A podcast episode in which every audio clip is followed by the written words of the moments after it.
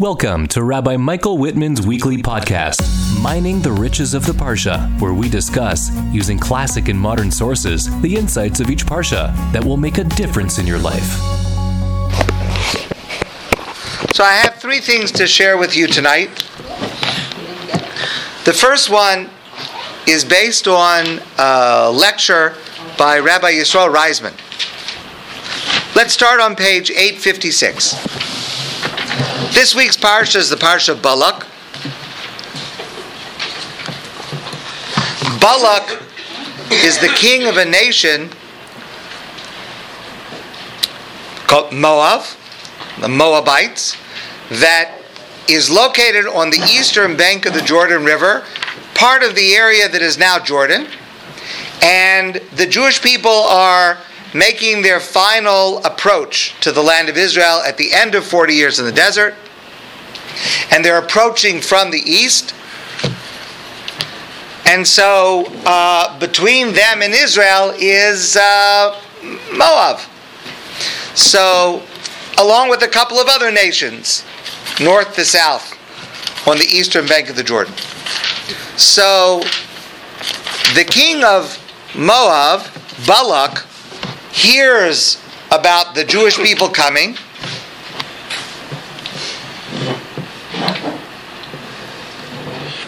Pasuk number two. Ah, I'm sorry, number three, Pasuk Gimel. By Vayagar Moab imnei ha'am ma'od kiravhu. And they're very frightened. They're very frightened because the Jews are numerous. By Vayakatz Moab mibnei b'nei Yisrael. And Moab was uh, uh, disgusted or upset that the Jewish people were approaching. It could be that Balak and his people thought that the Jewish people were actually going to conquer his land. Of course, we know from their experience with some of the other nations, they didn't want the land on the eastern bank, they wanted to go into Israel. All they wanted was to pass through peacefully without bothering anybody. but but Balak and his uh, citizens were very, very frightened. So Balak comes up with a military strategy. In the history of military strategy, nobody has come up with this plan.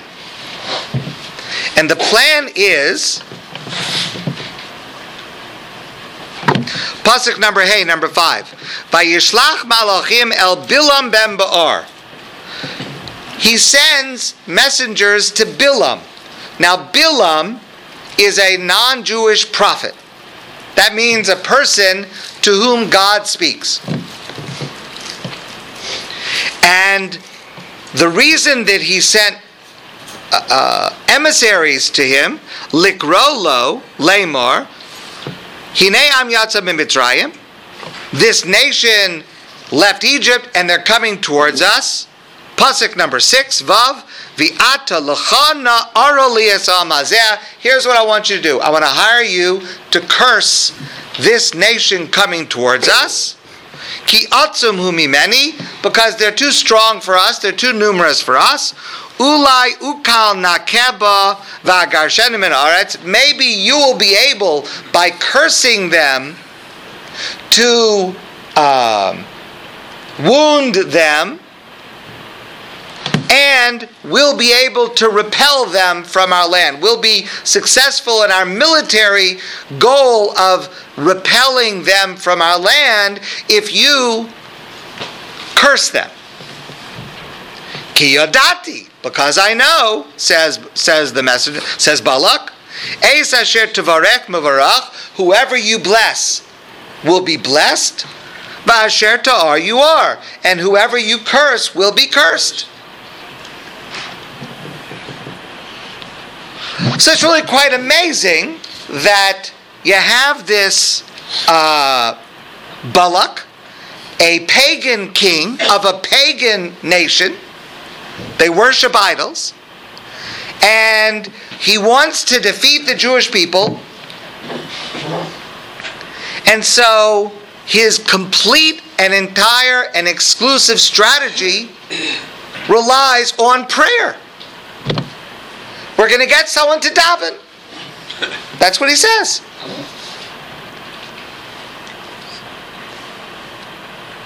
Again, unique in the world of military strategy, in the history of military strategy. We're going to rely on prayer. So let me start with two questions. The first question is God is taking the Jewish people out of Egypt to Israel. He promised them that He was taking them to Israel. Yes, it's true they were delayed a total of 40 years, but Hashem did promise. If somebody prays to God, don't let them through. Let us be able to defeat them in battle before they get to Israel. Would God listen to such a prayer? Would it, would it have any effect?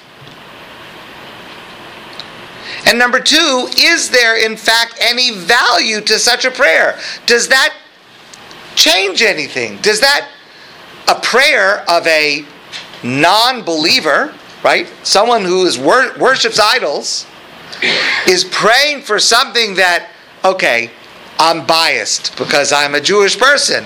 It's not such a nice prayer to pray to curse us. Is there any value or meaning or significance to such a prayer that it even makes sense as a strategy? Well, is, is he expected to be praying to the God of the Hebrews? Yes, to the God, creator of heaven and earth. So here's the strange thing the answer to both of those questions is yes. Yes. God might have heeded such a prayer, and such a prayer has value. And let me take a few minutes to try to explain that. God actually did respond to such a prayer. Exactly such a prayer. When Stalin, when the Germans were about to, they thought that the Germans would be successful in Stalingrad and then would come to Moscow, Stalin begged the Jewish people to pray to their God that they wouldn't be successful. Okay, first of all, that's an amazing thing, yes. But that's the Jewish people who believe in God praying for something that, again, I'm biased, is something that is helpful to the Jewish people. Here you have people that don't believe in God that are going to pray for something that is against the Jewish people. How does that make any sense? Yes. But the other thing that I'm asking is where is God in all this? Well, obviously, yes, yes, yes. I mean, that's that is understood as part of these two questions. Where is God in all this? Yes. Well, yeah. At the beginning, I mean, he, he's he's promised things, and he knows he has a plan for for people, and and here comes this guy out of nowhere. That, oh, right. That is right. Uh, okay. So let's so let's try to answer these two questions. There are two aspects or layers of prayer. And the truth is, they operate independently from each other. And this is something that is a very, very practical issue in the life of anyone who ever prays. And it's something that is extremely important to understand for our own prayers. And that's the reason I'm sharing it with you tonight. So, there are two aspects of prayer. One aspect of prayer, which I think is the one that most people think about, the most intuitive aspect of prayer, is called She'elas Tzrachim. We ask God for things. We ask God for what we need. If we don't think we're so smart, we ask God for knowledge. If we're not so healthy, we ask God for healing, for good health. If we need help with parnasa, with sustenance, we ask God for help with sustenance, with parnasa, etc., etc., etc. And when we do that, we assert, and this is a fundamental belief of Judaism, we assert that God is a shomea tefillah, one who hears our prayers. That is, in fact, one of the ways that we refer to God in our prayers and elsewhere. God is one who hears our prayers. Now, of course, of course, there's no guarantee. There's a guarantee that God hears our prayers. There's no guarantee that the answer is going to be yes. First of all, presumably, there are other factors that go into God's decision outside of my request. Just uh, um, hypothesizing, maybe what I'm asking for is not really the best thing for me. Maybe what I'm asking for is not the way God wants it to go as part of His plan. And of course, there's a, a whole list of reasons that we're not able to understand because the nature of the world is God does not give us the feedback of why He doesn't appear to do sometimes what we ask Him to do. But, and this is a fundamental, but prayer has the potential to achieve the result that we're praying for. And this is a truth that goes back to the absolute beginnings of our history. Abraham, Abraham prayed to save the inhabitants of Sodom. Well, how did that prayer turn out? Well, depends how you look at it. Uh, Avram prayed, if there are 10 righteous people, save the city. God agreed. Turned out that there were not 10 righteous people, so they all got wiped out. So I'm not sure if you call that a win or a loss. Okay. Yitzchak prayed for a suitable wife. Well, he married Rivka. I would say that's a pretty successful prayer. Yaakov prayed that God should protect him and provide for him, and God did protect him and provided for him. So, based on historical precedent, based on our belief, based on the promises that the Torah makes, we pray for what we need. And God heard the crying out of the Hebrew slaves in Egypt. Yes, yes, yes, yes. And there are a lot of prayers that God, I, I, it's probably not correct to say did not hear, but that God heard but did not agree with. And of course, there are many of those that we're just not able to understand. Hagar, Hagar in the desert was praying and She- he heard her. And he heard her, right? Now, that's the, I mean, in my mind, this is probably the, the, the only one that, aside from the, uh, from Abraham, we speak to him, Moses, uh, nobody else. Uh, Well, but I mean, even in our lives, I think that there are, if a person is honest, if a person is in the habit of praying for things, sometimes it, it, it, it, it, it we get it. Sometimes we do. But in this instance, it's not about the prayer. It's about God allowing this, this sort of thing to happen. Well, it's whether God is going to respond to this prayer. Right? This is a this this prophet is being hired by Balak to pray to God that that they should be unsuccessful and that Balak should be successful defeat. in defeating them. So it's a prayer with a specific outcome.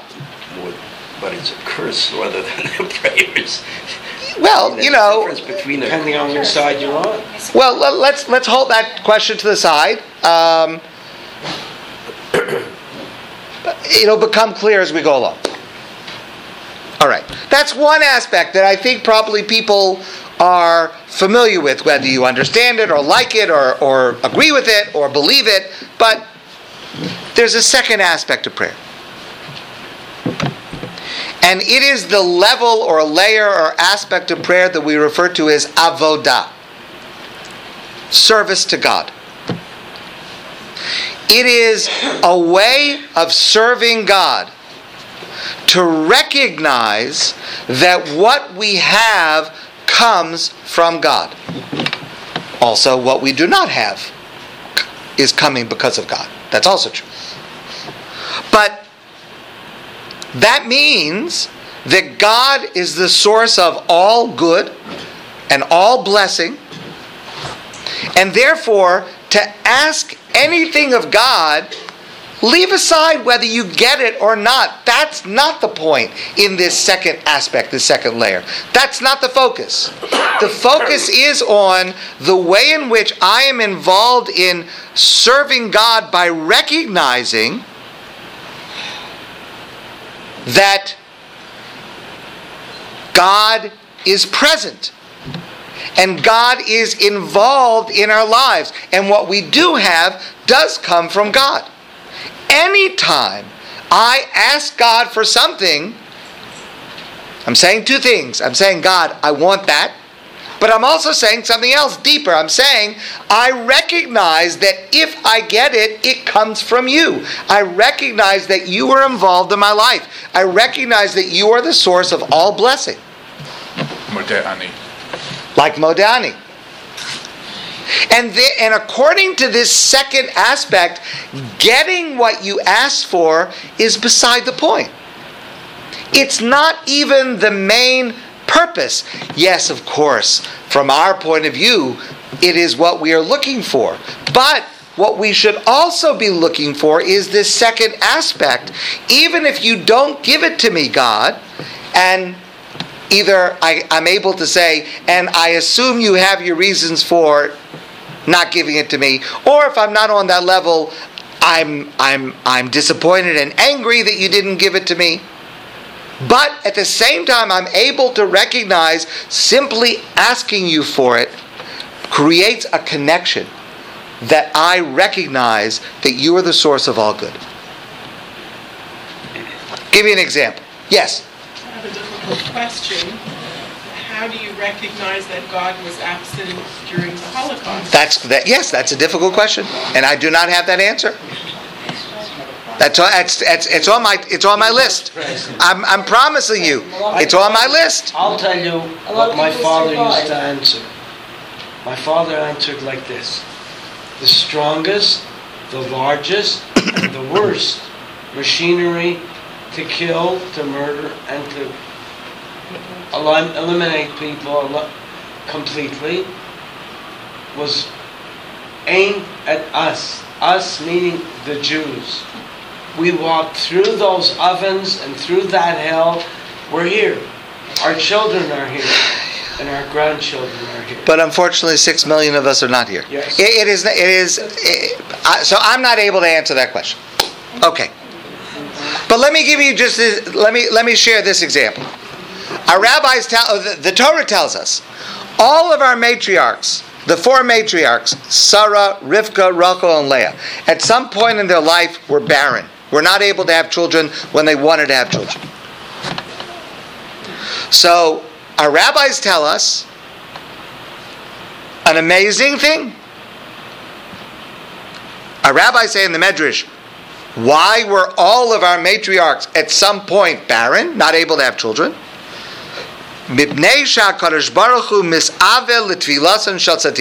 Because God is desirous of the prayers of the righteous. Now, let's hold on one second. What does that mean? If the point of prayer is to get what you're asking for, then withholding it because you didn't ask for it is just cruel. I mean, that's just cruel. I'm not going to give you something because I want you to ask. You mean you could have given it, but just you didn't want to do it because I didn't ask? That's a reason? So that's cruel. But if the point of prayer is creating an awareness of God in our life, creating a relationship with God, if prayer is actually avodah, service to God, then for these women to be the progenitors of the Jewish people, they had to be spiritually prepared. They had to be women who would be worthy of giving birth to the children that would create the Jewish people. And they had to be women who were on the level of recognizing God's presence in their lives. They had to have a relationship with God. So God withholds from them children in order to elicit their prayers, in order to cause them to be worthy of then having those children. Because the purpose of prayer is not just to get what you ask for, it is to become a person with a relationship with God. And, now this is difficult, but it's true. And that is true even if the request is illegitimate. Consider this. Think about what it means for a man who is the king and he is a pagan. He worships idols. To come to the realization that he is in trouble and his nation is in trouble, and the only way to save himself and his people is to pray to the one God, creator of heaven and earth, who is the source of all blessing and all curse. Just think about that for a minute. Just think for one minute all right, I'm going to say it about myself. If you want to say it about yourself, it's up to you. I wouldn't assert it to you, but I'll say it about myself. Could I even imagine if for one moment in my life I could reach the level where my prayer was as heartfelt as Balak's prayer? That I believed in prayer as much as Balak? He is the Rebbe of what it means to really pray because he didn't have that background. He didn't have those beliefs. And somehow he came to this notion doesn't it's not going to help me if I make my army bigger. It's not going to help me if we train more. It, none of those things are going to help except if I pray to God, creator of heaven and earth. As opposed to praying to the pagan gods that he normally Yeah. worshipped. Or as opposed to getting a few more spears and swords. Mm-hmm. And therefore, as illegitimate as his request is, recognize at least how much faith in God and service to God Balak is demonstrating. So, on the level of prayer of getting what you ask for, yeah, it makes sense to say, well, you asked for something that's not good, I'm not going to give it to you. You ask for something to hurt my children, the Jewish people, I'm not going to give it to you. But when you look at prayer on the level of creating a relationship with God, I wish that I had the relationship with God that Balak apparently had. And that's the sense in which that prayer can be successful and can be heard by God in that it creates this relationship for Balak.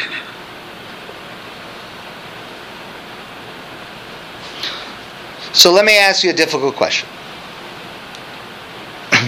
I am sure every one of us, I assume, I shouldn't be sure, I assume every one of us has had the experience of praying for something or someone about something that is really, really serious, and we pray really, really hard, and it doesn't turn out the way we want. How do we respond to that? How emotionally, spiritually, how do, how do we respond to that as a religious experience? What are we supposed to do when our prayer, in quotation mark, fails? So the truth is, we have a very clear answer that comes from the book of Tehillim, Psalms, written by King David. Famous line Kavel Hashem, trust in God. Chazak v'ametz libecha, strengthen yourself and make your heart fortified. V'kavel Hashem, and trust in God. Interesting verse. Seems a little repetitious. So Rashi, in commenting to on this verse explains as follows Kavel Hashem, trust in God. If you want something, pray to God. What happens if you don't get it? If you don't get it, here's what you do. Chazak libecha, strengthen yourself and fortify your heart. V'kavel Hashem, and pray to God another time. In other words, because the purpose of prayer is not just to get what it is that you're asking for.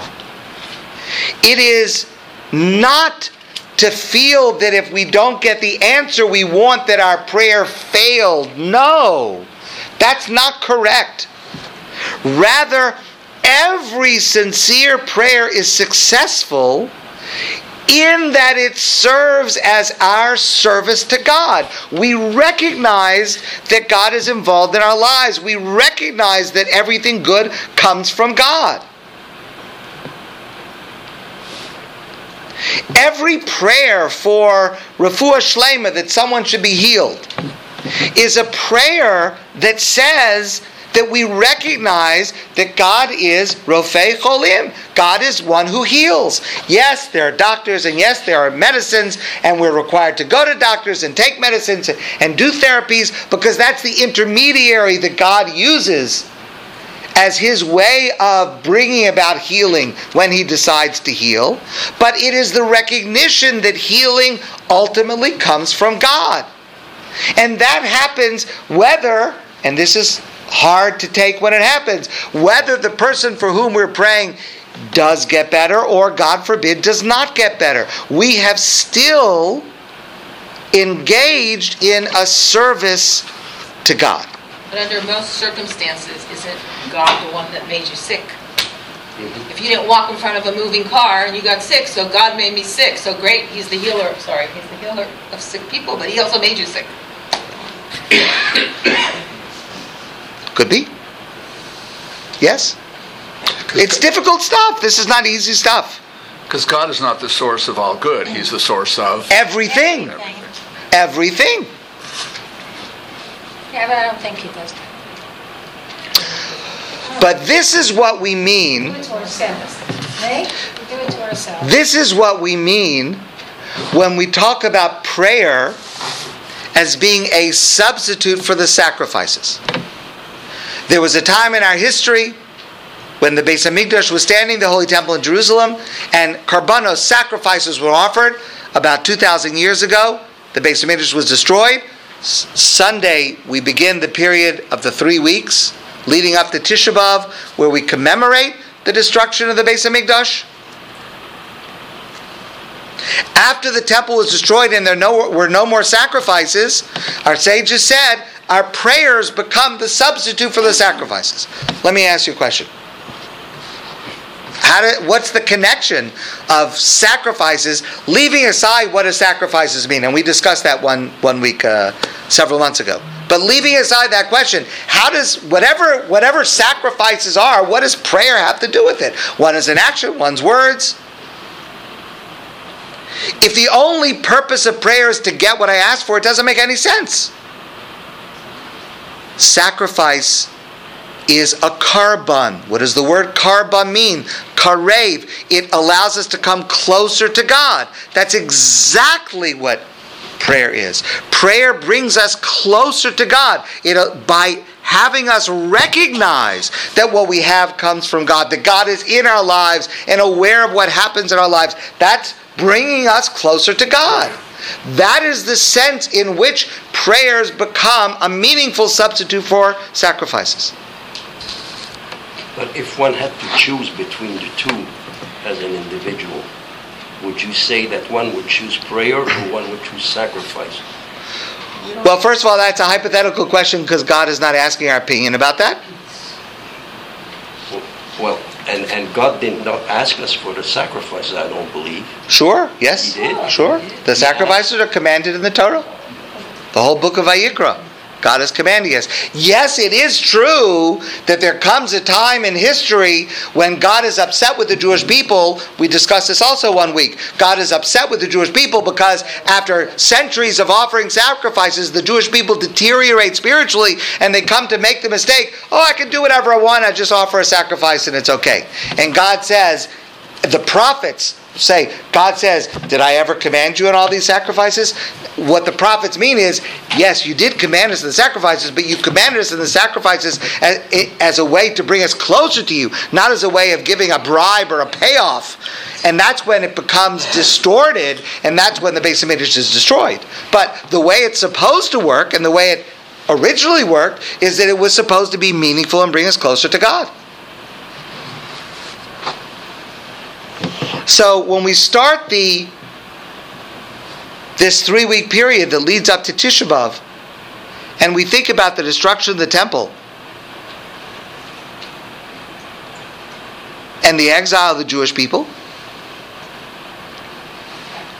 and we're going in in just over three weeks, Tisha B'av, we're going to sit on the floor and we're going to mourn and cry over something that happened 2,000 years ago. Aren't we used to it by now? But the point is that what we lost with the destruction of the temple was precisely our service to God, our feeling connected to God. And for the time being, the substitute that we have is prayer. We have the potential, the opportunity to use prayer as a means to bring us closer to God. And that's the sense in which Balak's prayer is both legitimate and meaningful. Thank God it ultimately was not successful. But that's the sense in which it is meaningful. But that also is the sense in which our prayers are meaningful. And when we pray for something, yes, of course, we have the right to think to ourselves, we really want that result. Rafa'enu Hashem, heal us Hashem. We have the right to really want that result. And we may be very, very distraught and disappointed and upset, um, perhaps angry if we don't get the result that we want. But we ought to be able to think to ourselves that that does not mean the prayer was a failure. If it brought us closer to God, if it allowed us to recognize God's presence in our lives, that's how we need to judge prayer, and that's a lesson that comes from Balak.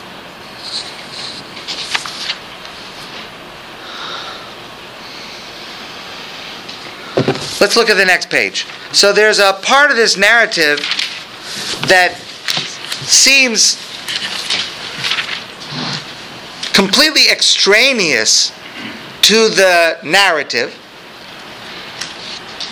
to the storyline.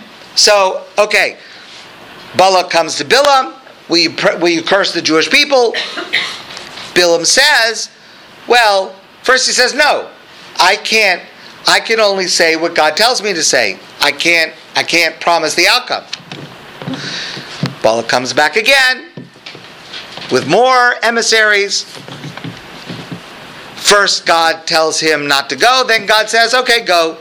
Go, but make sure you only say what I tell you to say." Then as they're on the road, there is this strange thing, page 858, the bottom of the page. Pasuk 21. By Vayakam Bilam baboker, vayachavosh es asono. Bilam got up in the morning, and he saddled his donkey, vayelech im sare Moav, and he went together with the emissaries from Moav to prepare to curse the Jewish people. Next page 860.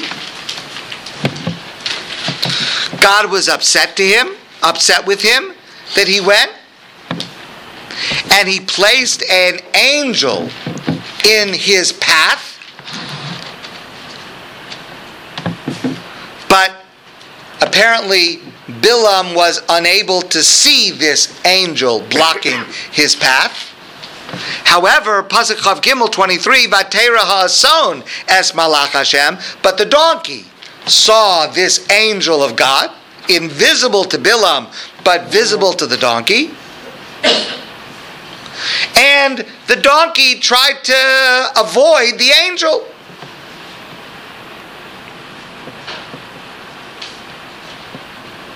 And in avoiding the angel, the donkey ran into the wall and injured Bilam's foot.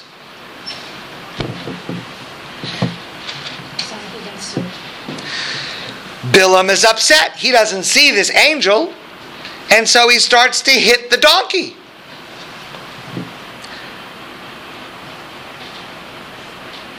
Pasuk 27, 27 in the middle of the pasuk. Vayichar Bilam. Bilam gets very angry. Vayachas asam b'makel. He hits the donkey with a stick. Pasuk 28. Vayiftach Hashem es piha ason. God causes the donkey to be able to speak. Vatomer lebilam. Uh, what are you doing to me? Why are you hitting me so many times? It's really interesting. I mean, just think to yourself if your donkey would start to speak to you, what would be your first words in response? Call 911. So, 29. By Yomer Bilam Lasan, so Bilam said to the donkey, I'm, the reason I'm hitting you is I'm so angry with you. If I have a sword, I would plunge it into you because you're running into the wall. Verse 30, the donkey said, I mean, Bilam didn't say, I didn't know a donkey could talk. Maybe he did say that and just the Torah didn't record it because we don't need to know that. I mean, I don't know. Vatomer ha'ason el Bilam. So uh, the, the donkey says to Bilam, Well, what do you mean? I, I, can't you see I can't go forward? There's an angel there blocking my path. Top of the next page, 862. Then, Pasuk 31, top of the page, Vayigal Hashem Bilam. Then at that moment, God opened Bilam's eyes. Vayares Malach Hashem Nitza Baderech. And he saw this angel in front of him blocking the way. Now Bilam understands why the donkey is not moving. And then the angel says to Bilam, Why are you hitting the donkey?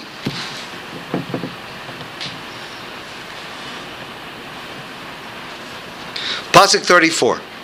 Vayomer Bilam al Malach Hashem. Bilam says to the angel of God, Chatasi, I sinned. Kiloyadati, I did not know, Kiata Nitzav Likrasi Baderach, that you, this angel, were blocking the path.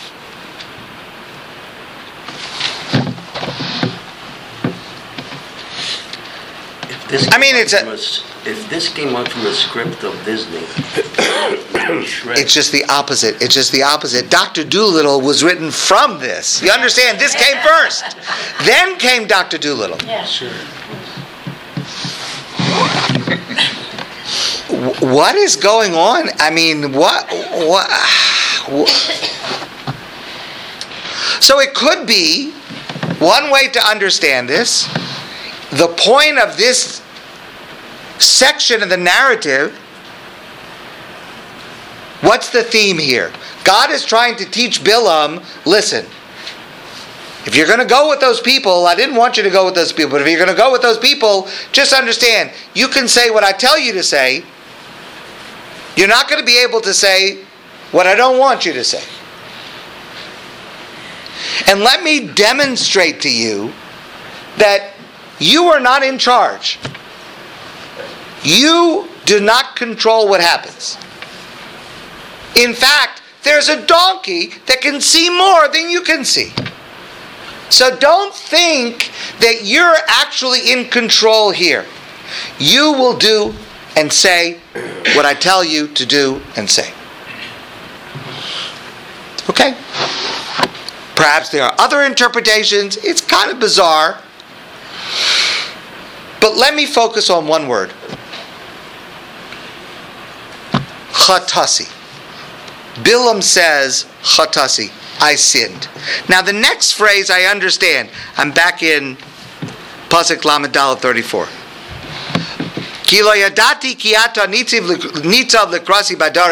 That I understand. I didn't know that this angel was in front of me blocking my path.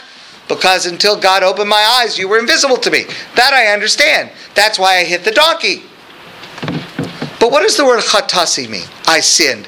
What was the sin that Bilam committed? So the Rambam says, the Rambam says, Maimonides, Bilam violated the sin of Tsar Balei Chayim. Tsar Balei Chayim means it is a sin to cause unnecessary pain or suffering to an animal. Animal. To an animal. Tsar Balei Chayim. Now, Tsar Balei Chayim is not one individual mitzvah. It's actually a nexus of numerous mitzvos. There are numerous individual mitzvos in the Torah that have as their basis this concept of Tsar Balei Chayim. For example, there's a mitzvah that says if you see an animal struggling under its load, help to put it back up. Don't allow an animal to suffer. There's a mitzvah that says if you have an animal that is uh, plowing or working your field, you're not allowed to muzzle the animal to, pre- to prevent it from eating a little bit. Let it eat a little bit as it walks. You're not allowed to do that.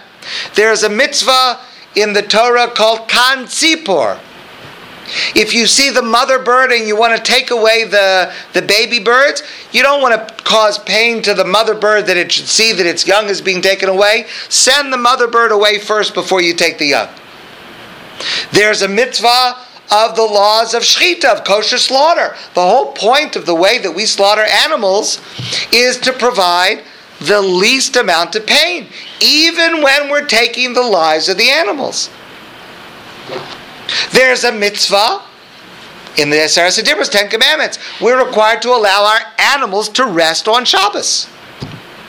And many other mitzvahs. All of these individual commandments are related, are subsumed under this category of tsar balei We're not allowed to cause unnecessary pain or suffering to animals.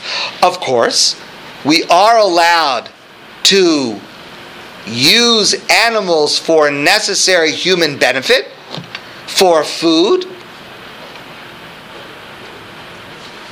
necessary human benefit would include for medical testing, for example.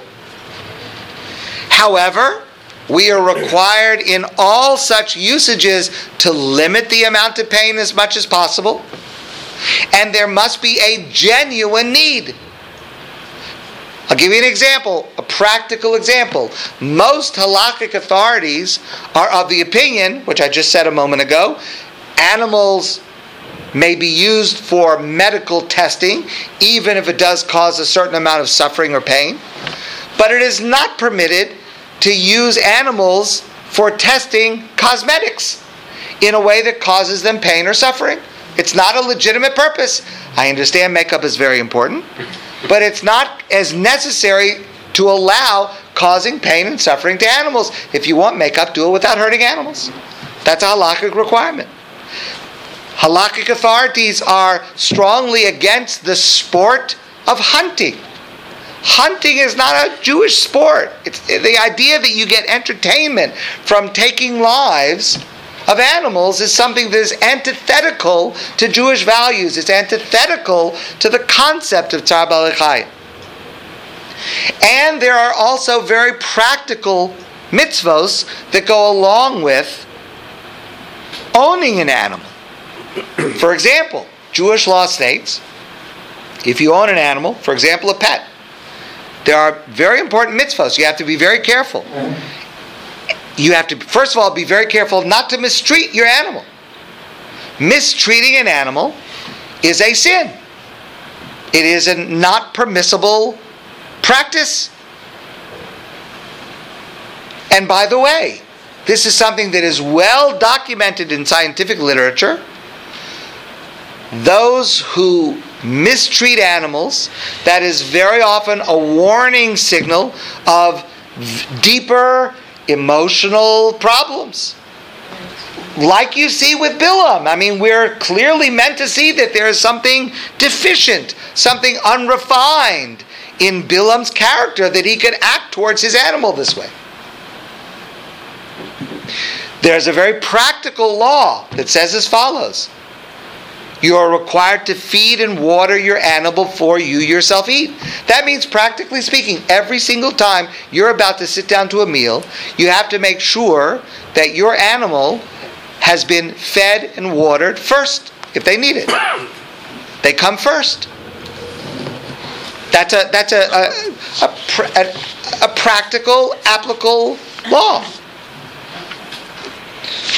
So all of these things come from this line, according to the Rambam, where Bilam says chatasi. He realizes, at least he realized, he realizes, I sinned, I violated the prohibition of tabalechai. Okay, let's go to number three. I don't know. It strikes me that being uh, mean to animals is a terrible thing, and it, that's fine. But when he said, "I have sinned," isn't his sinning larger than that, having to do with not listening to God and His instructions, etc.? But You're entitled to your opinion, but the Rambam is entitled to his opinion. I'm not. I'm not asserting that that's the only interpretation of those words. I'm just sharing with you the Rambam, Maimonides. His opinion was that that was what he was I confessing to. usually go along with him. No, no, no, no, Stand up for your own opinion. No, no, no, no, no. Everyone's entitled to their opinion. Okay.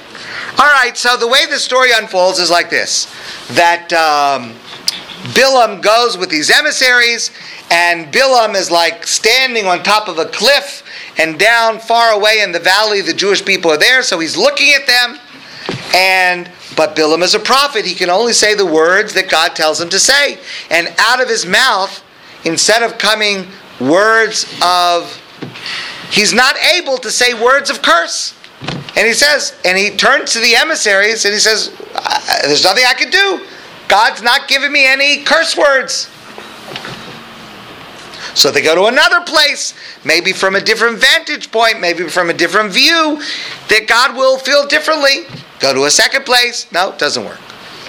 Finally, they come to a place. And at this point, God places words in Bilam's mouth and he speaks them. And they are very, very famous words. God says, page 868,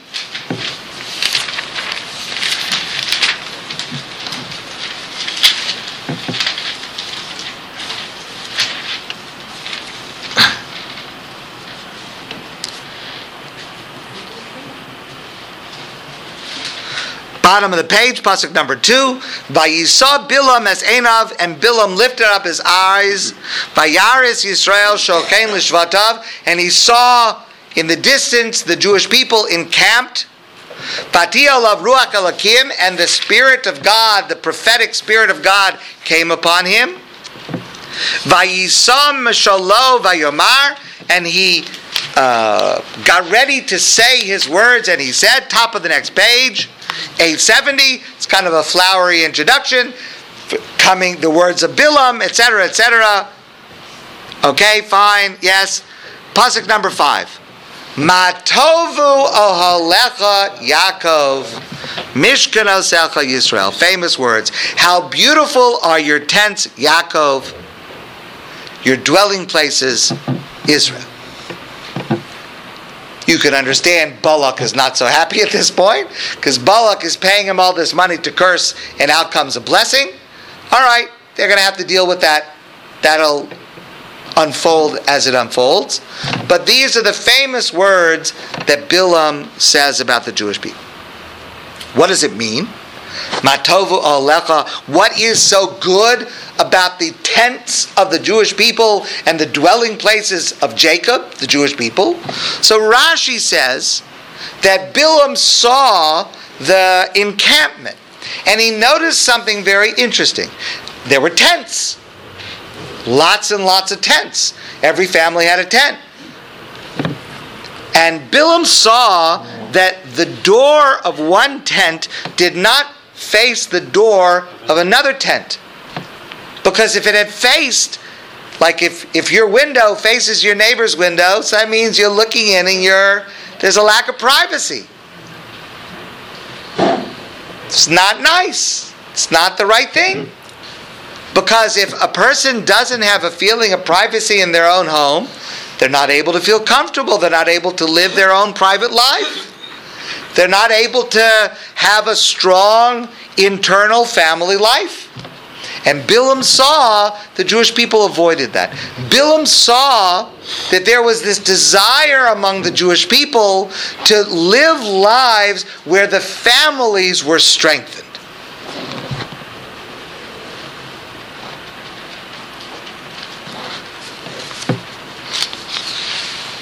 So I want to share this with you.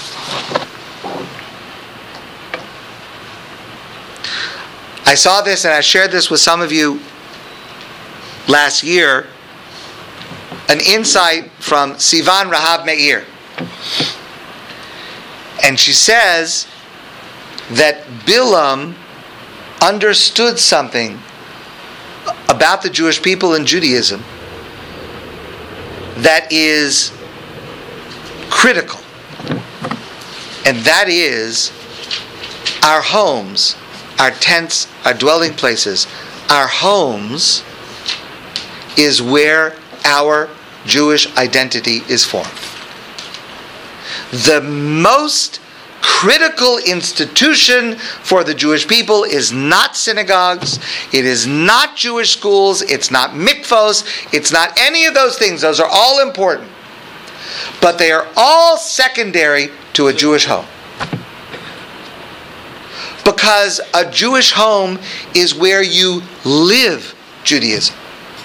The way that you act in your dining room is more a reflection of your Jewish identity than the way that you act in shul. And it's not only your dining room, it's your playroom. I spoke about this recently in shul.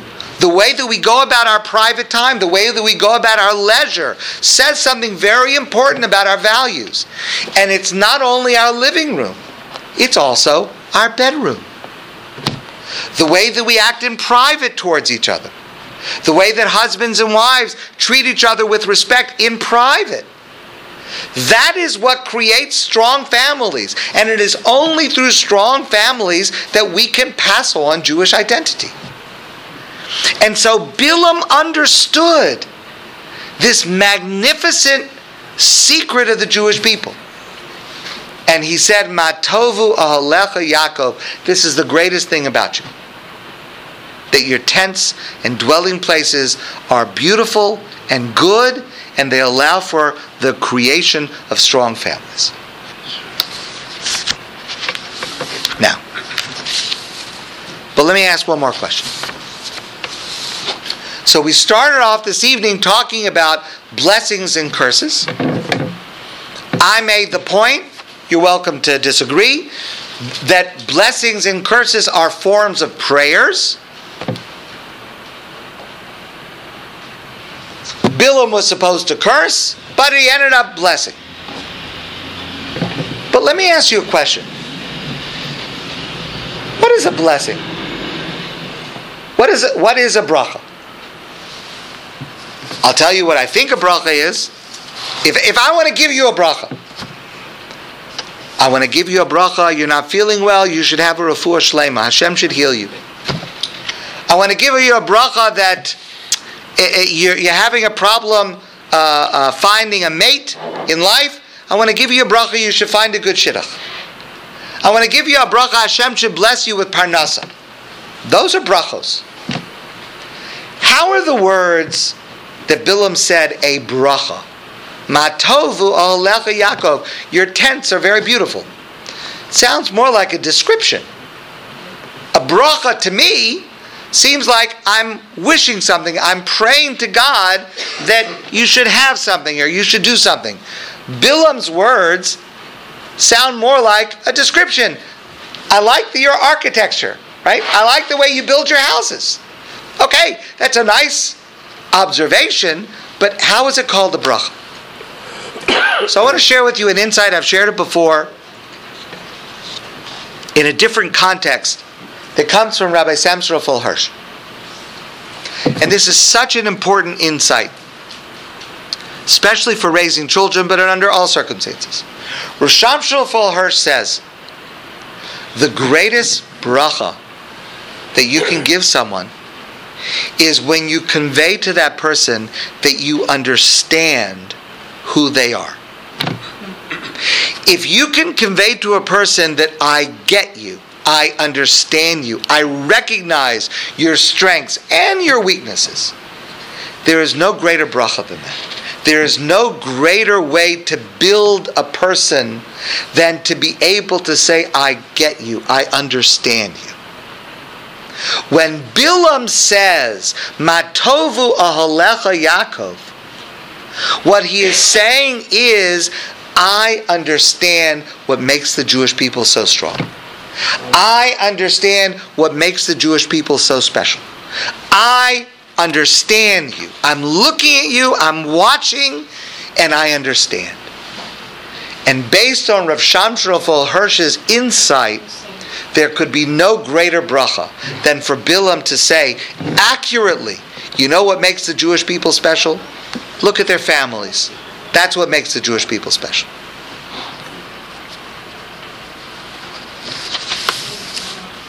Okay, that's the first level. I'm going to try to finish the next two levels quickly. So the first level, Matovo Yaakov, how beautiful are your tents, the way your families are set up. Family life is strong, very nice. Our rabbis say there's a deeper interpretation. Matovu ahalecha Yaakov. Ahalecha refers to the Ohel, the Mishkan, the tabernacle, the sanctuary that the Jewish people built in which to serve God that traveled along with them in the Midbar, in the desert, and for the first 400 years that they were in Israel. And Mishkanosecha, which is plural, your dwelling places, plural, refers to the first base of Hamikdash and the second Beis Hamikdash. The first Beis Hamikdash was built, lasted for about 400 years, was destroyed by the Babylonians, was rebuilt for the second Beis Hamikdash. That lasted for about 400 years, and that was destroyed by the Romans.